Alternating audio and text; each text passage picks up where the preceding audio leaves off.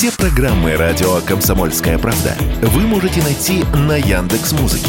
Ищите раздел вашей любимой передачи и подписывайтесь, чтобы не пропустить новый выпуск. Радио КП на Яндекс Музыке. Это удобно, просто и всегда интересно.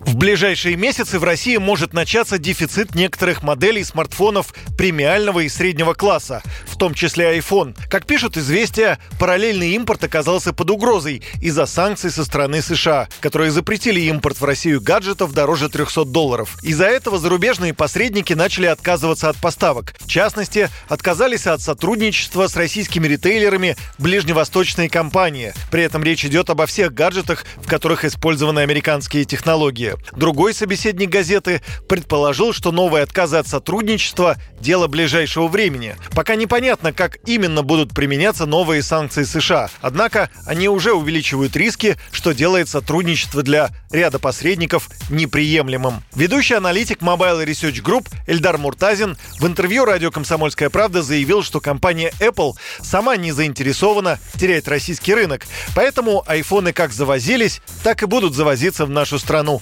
уверен эксперт.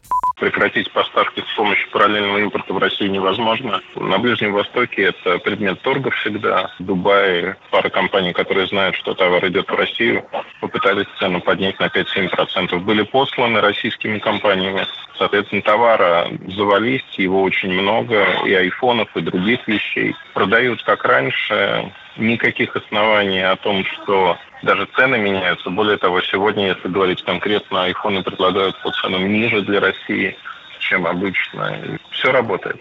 Вот что может быть, так это то, что iPhone прямо в руках россиян превратится в куски бесполезного пластика. Apple может заблокировать ввезенные в Россию после 27 февраля смартфоны. И техническая возможность такая у американской компании есть, отмечает Эльдар Муртазин запрета на продажу на рынке чего-либо не существует. Единственное, что может сделать Америка, это включить блокировку. Это будет очень плохая практика. Если чиновники американские на это пойдут, ну, будем жить мы без айфонов, ничего страшного, все нормально. Под угрозой это именно айфоны, на андроиде таких угроз нет на сегодняшний момент. Блокировки, превращения, окирпичивания и прочих вещей.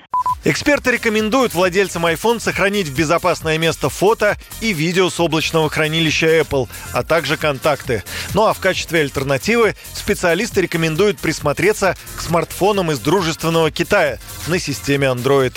Юрий Кораблев, Радио «Комсомольская правда».